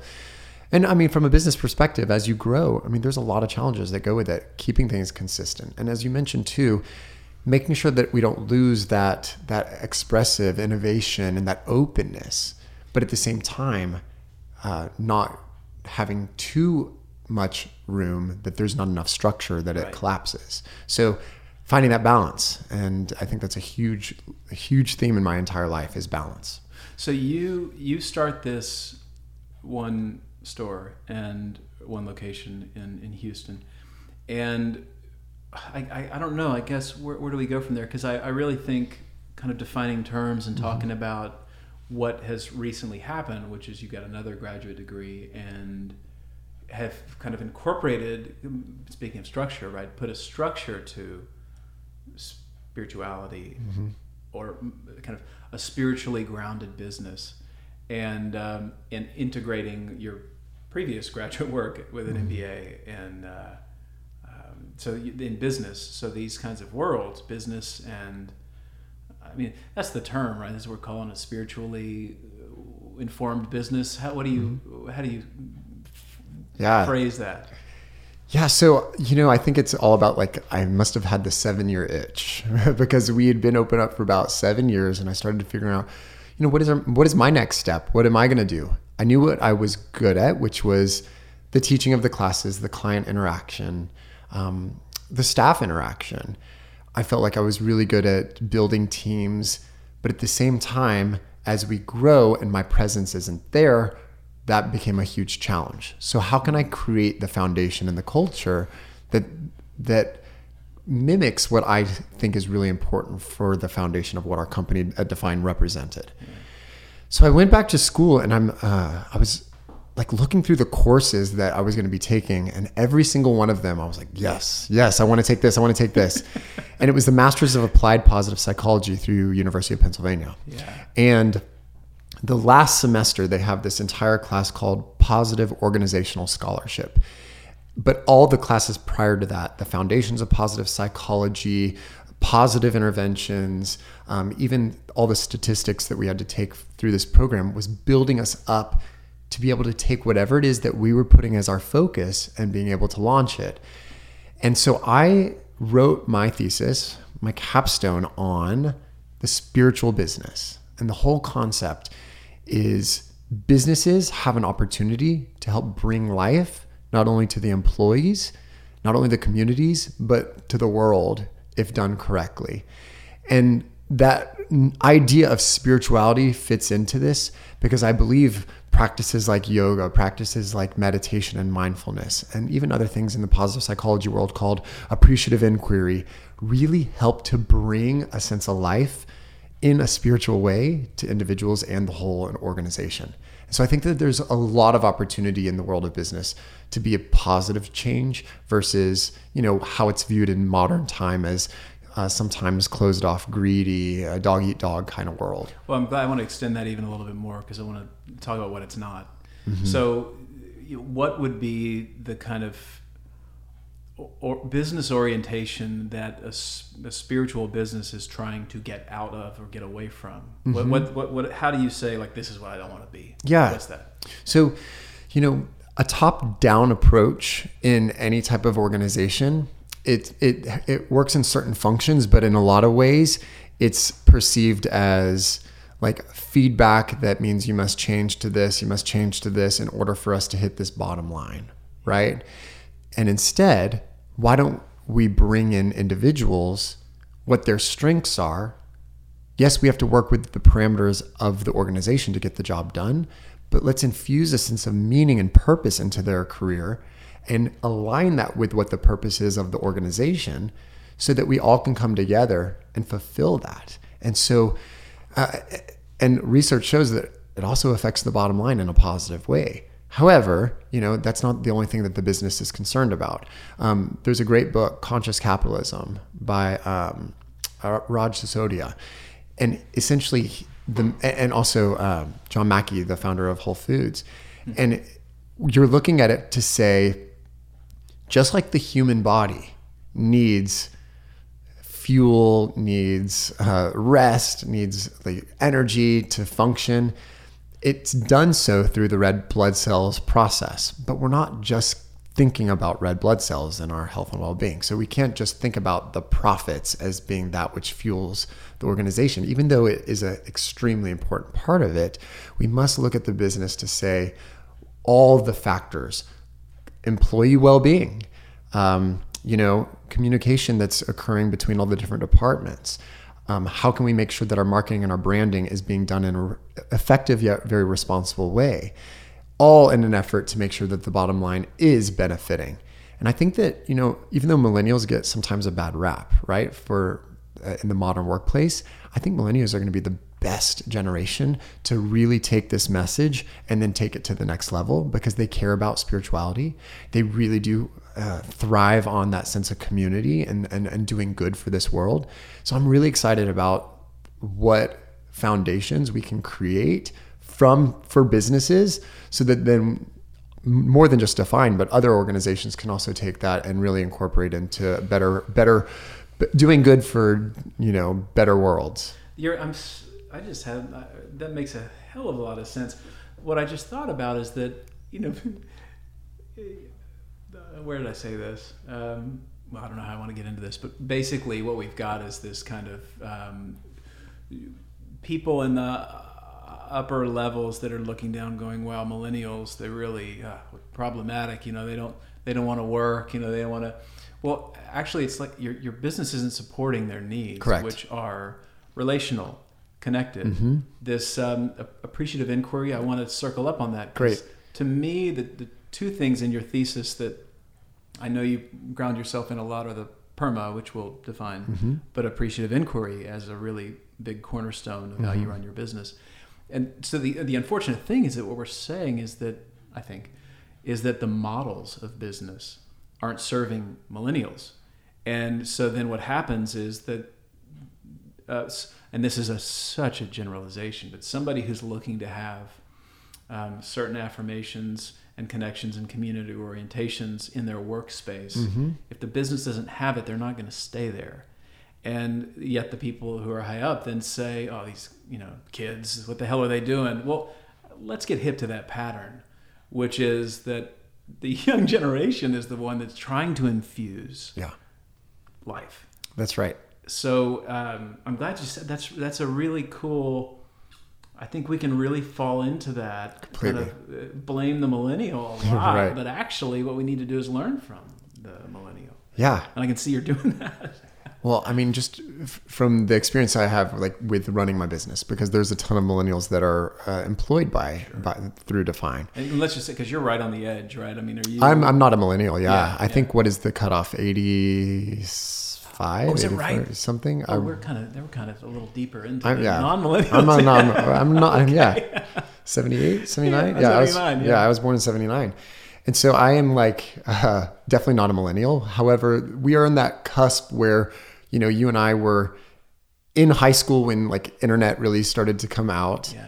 So we got some experience with it when we were in school, but we didn't grow up with No, all I the various- computer until I was like 19. I Right. mean, like a cell phone. Uh, first time I had one, I, I was 19. Yeah, 20. yeah, exactly, exactly. Yeah.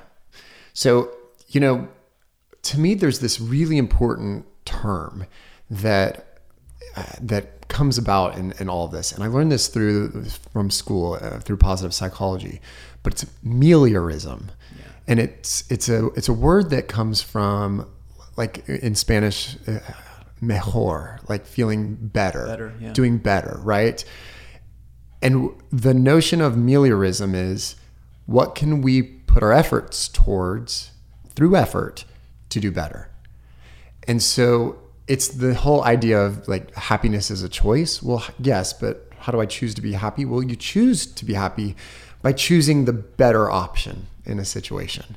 And I think business could benefit from this mindset because there's constructive, which what I would say is the meliorism that is fighting against something and meliorism that is bringing good into something. And business has to do businesses have to do both. So let me give you like an example. Um, fighting against something. Let's say the human body has cancer, right?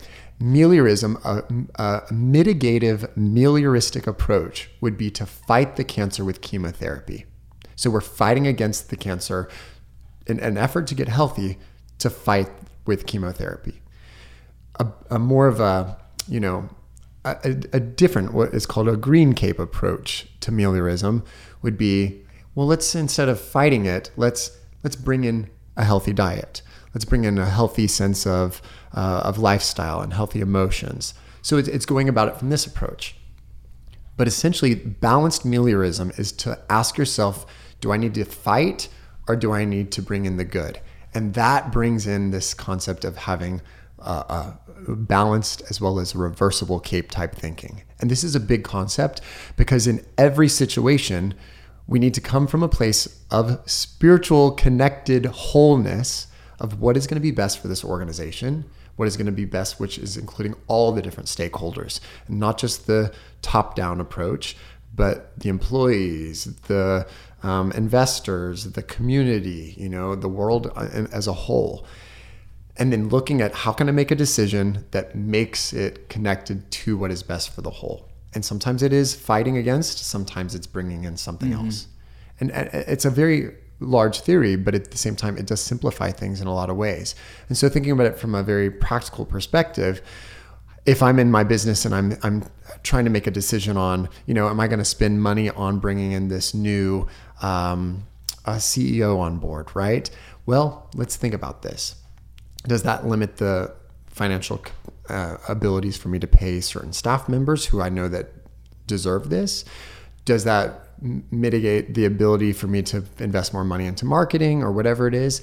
Well, let's factor in all the different potential aspects of what that business decision, decision is going to be and look at it so that I can make the melioristic approach of what is going to make our organization better.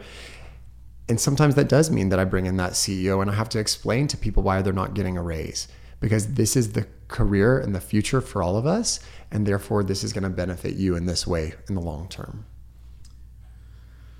Oh, that's great. I couldn't help but think of the, the this this podcast. There's been a theme of duality, and Yes. that really like clicks right there. The, the so we're talking about e- even down to the real time decision making. Yes. you're saying The non dualistic approach. yes. Right.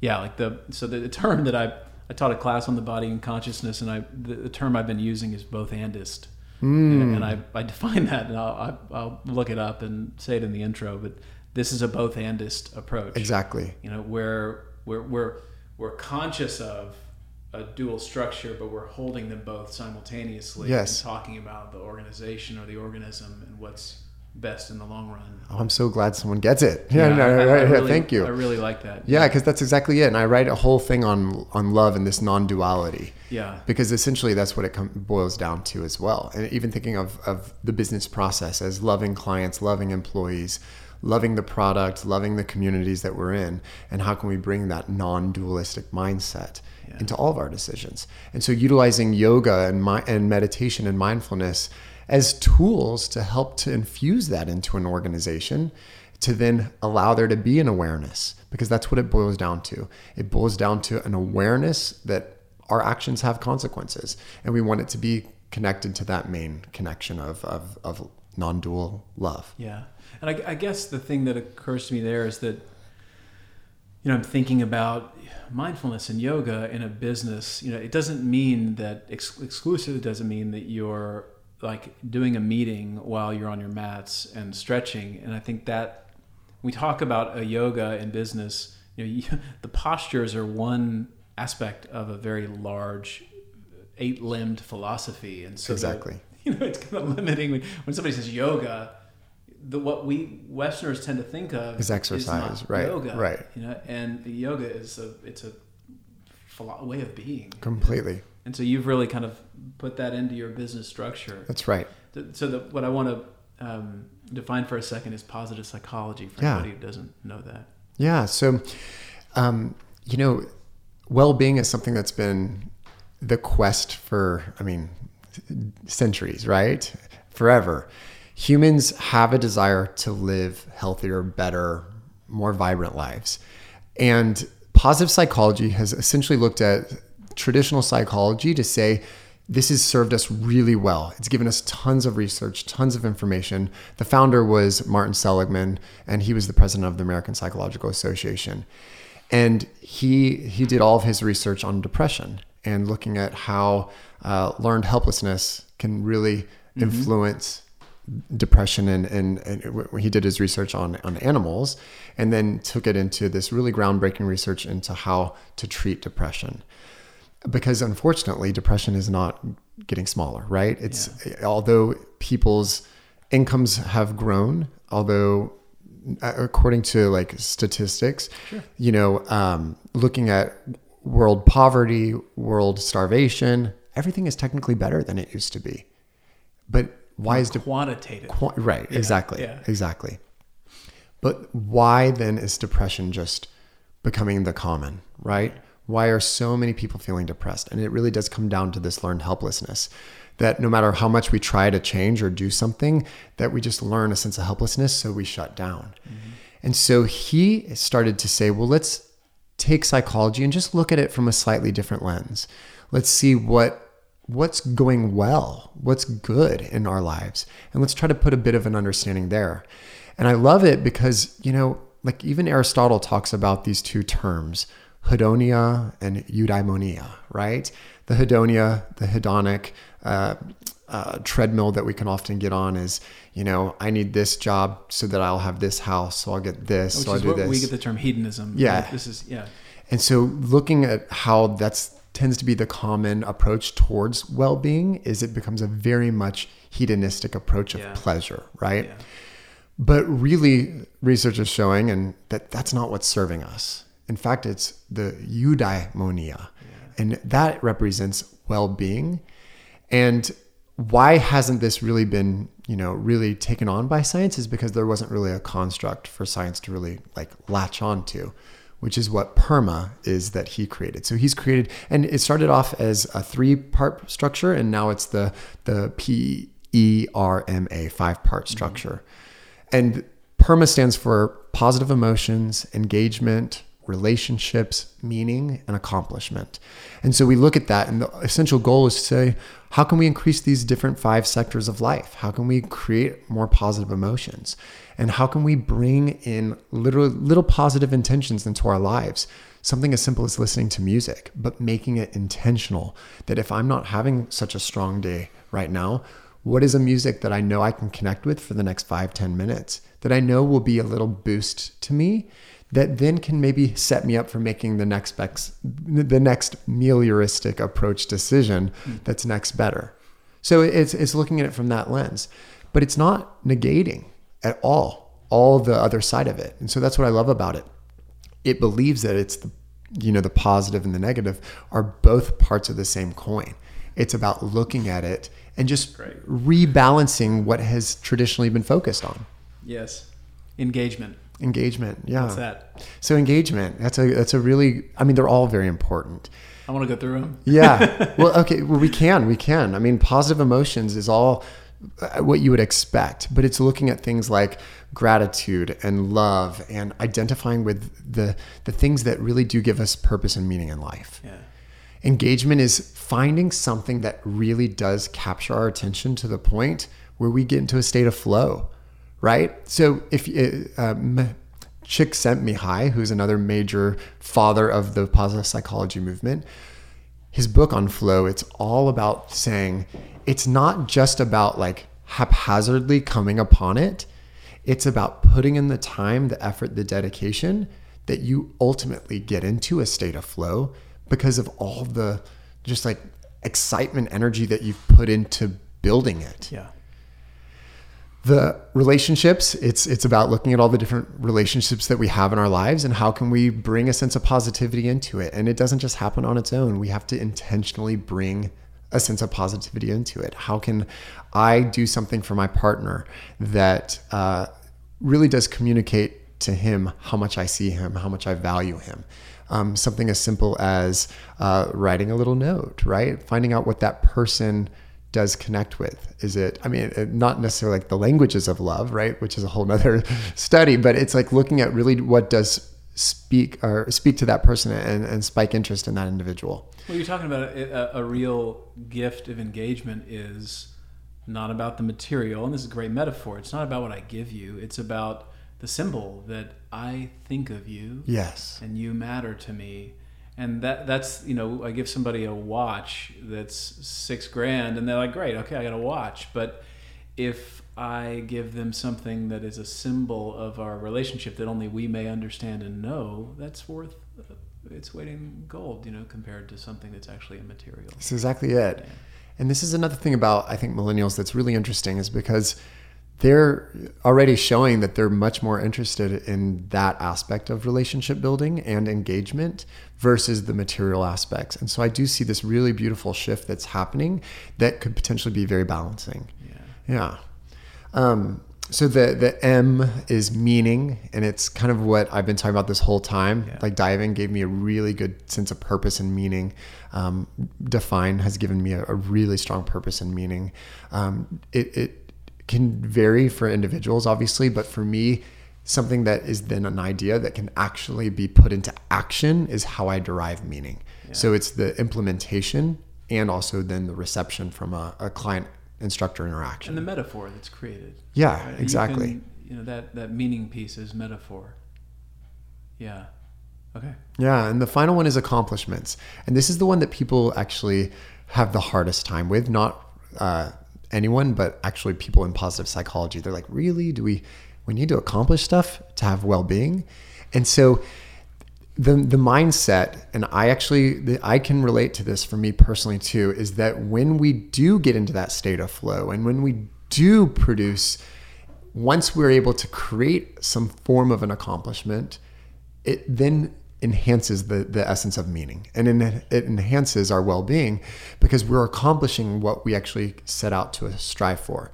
But that doesn't mean that we're not being mindfully aware of what we're striving for you know that's where all these other facets do make us focus on what really does give us a sense of purpose what really is the eudaimonic approach to well-being versus the hedonic approach to well-being and and Dual. yeah it really is. and how can I like then utilize this as to say, look, I accomplished this, and um, I, I completely can relate to this. I think we can all can. So and, and um, the as far as terms to define appreciative inquiry. Yeah, Let's talk about that a bit. I love this. So, David Cooperrider came and spoke to our class, and he's out of Case Western University. And essentially, it's this form of bringing people together, thinking truly of business as a living organism. How can I bring people in, appreciate them, show that we appreciate them, show that we appreciate their feedback, their input, and also inquire where did you think, like, where in the past has our business been the very best? Wh- what did we succeed with? What did we showcase as our strength as an organization? And then how can you fit into this picture, right? So we're appreciating them and we're inquiring with them so that as a whole unit, we can start to move the organization in the direction that we want to go mm. versus it just being a top down approach. You do this, you do this, you do this, and etc how can we make it into a buy-in process? Not to manipulate but so that individuals can show up in work and receive more perma in their life in their job.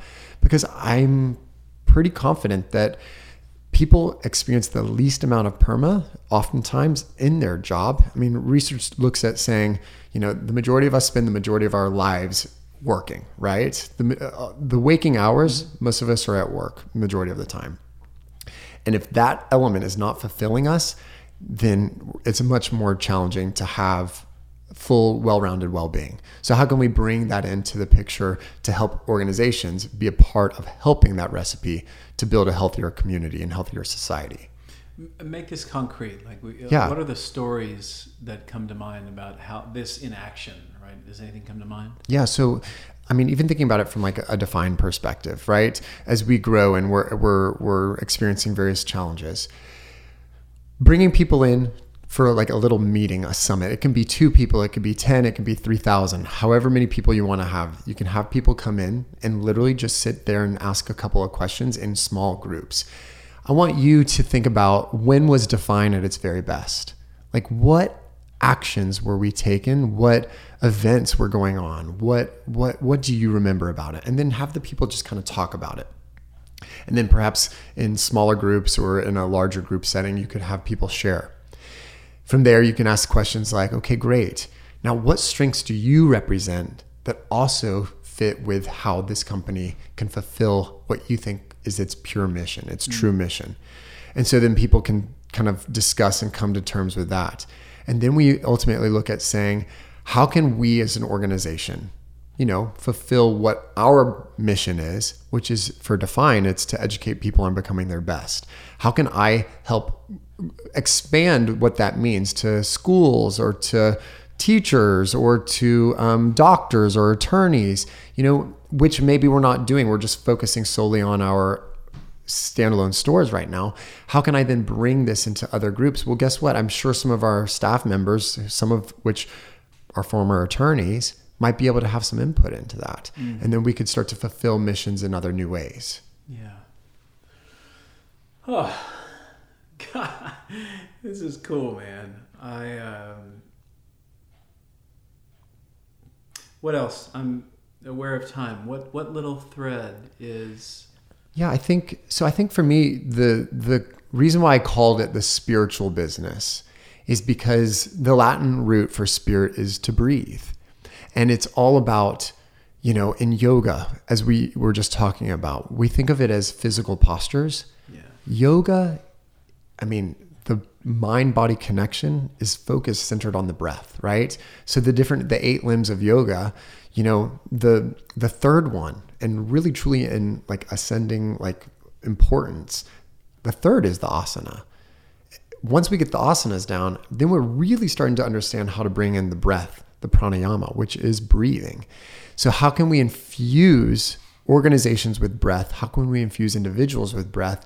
Not only so that they're healthier and happier and have higher well-being but so that they can have more of an essence of clarity on really truly eventually reaching to the fifth sixth seventh eighth branch of yoga which is centered around you know the mindfulness and that sense of enlightenment and that sense of openness and expansion. Um, I- I think that nature gives us a lot of beautiful examples because you think about like the expansion and the contraction in every day of life the sun and moon right? The inhale the exhale that we take every single second or four, four or five seconds of life. The winter and the summer. Every organization needs that same opening and closing, expanding and contracting in order for it to fulfill its mission. So we have to learn how to breathe life and energy into the individuals, into the organization, so that we can breathe life and breath into the communities, so that we can increase more well being. I'm glad you actually brought that in because that is one thing when you wrote about um, how extending that right, how the out breath is is getting rid of Mm-hmm. what has been useful and what I don't need any longer, and Right. the in breath is kind of bringing in the new and what I will be fueled by. Mm-hmm. And it, my fantasy was that you actually use that in meetings to understand what's our purpose in this meeting. Well, we're getting rid of shit. Yeah. Or in this one, we're taking stuff on. It's trying to That's right. creativity and generativity. Um, I, I really like that. Yeah.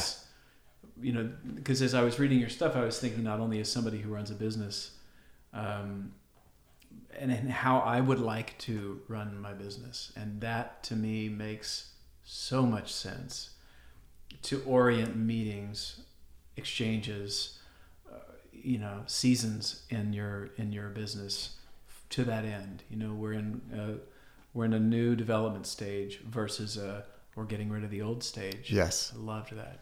Yeah, I think, and I think there's a lot of stress and anxiety around. I mean, times of uncertainty, like do I have a job, or or, you know, whatever the stress might be in any type of organization. And if we can adopt the mindset that as we expand, we're bringing in the new, but on the moments of contraction, it's not a bad thing always. Right. I'm not saying that we're contracting like firing people because there would have to be a mindful process into that too. But in those moments of testing and challenging, Just like the body gets stronger in those moments of constriction, the organization gets stronger in those moments of constriction too. So, how can we keep everyone on this the riding the waves, surfing the waves so that they stay focused, swimming in their own lane, right? Staying focused on that process so that we can continue uh, accomplishing. So I see the business process as super spiritual. And I know that our best performing stores also see it as the similar in a similar way. They treat clients as they're like they're sacred. They treat the space as this as sacred space. They try their best to breathe life into individuals and into the community and their staff members every single day. When I was in uh, undergraduate, it makes me think of a story that in social psychology we probably all encountered if we took that class. It, apparently, there was a, a city block in New York that uh, an area of town, with ton of graffiti, ton of crime. Correct. Yeah, I remember. They, they, whoever they are, moved in and got rid of the graffiti, put plants, beautified the area, and crime went down to almost nothing Right. because of that. Right. So I just think like, what if you know, what if somebody did have that kind of discipline and attention and consideration for themselves and their community? That's right. And I think this is where positive psychology is very interesting because it is just simply saying, okay, great. Now let's focus on this positive just for a little bit. And over time, if we get too far in one direction, then we're not accomplishing what we're meant to do, which is balanced. So we have to think about both. And I think that that's uh, that's why I say define your balance is a huge part of our mission as well.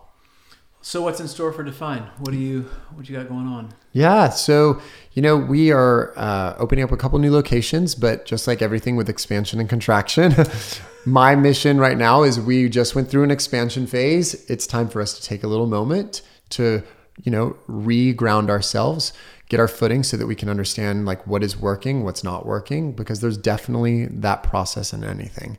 Um, and, and this past year was a really challenging year for us. I mean, we've had all sorts of stuff going on.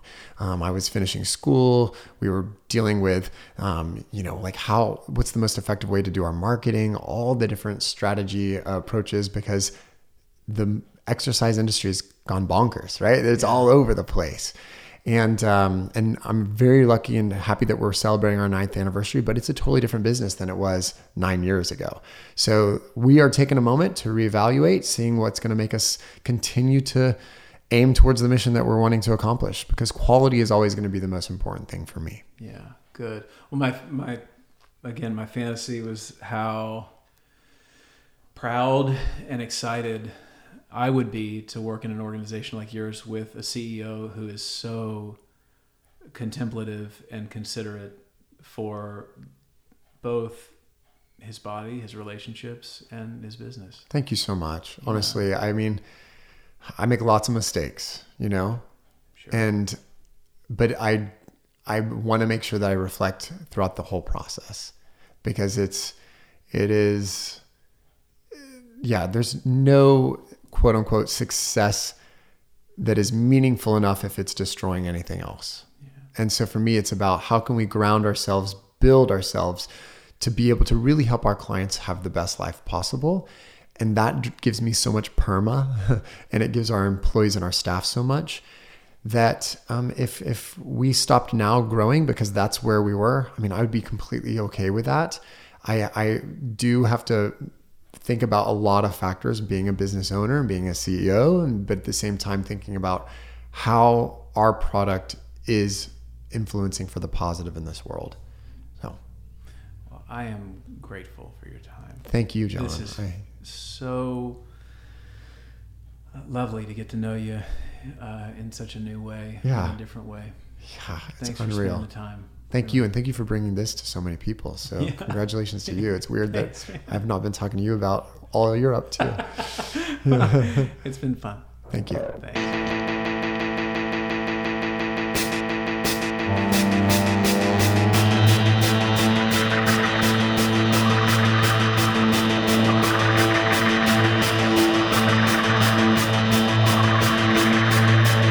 Strange things happen when you hit the ground running. Moss don't grow on a runaway train.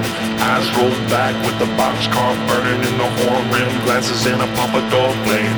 Hair on fire, I'm a ricochet pinball. Ain't no wizard gonna show me my role. It's cards and dice, it's been on my ass. I'm trying to catch a wave knee deep in the dust bowl. In the dust bowl, knee deep in the dust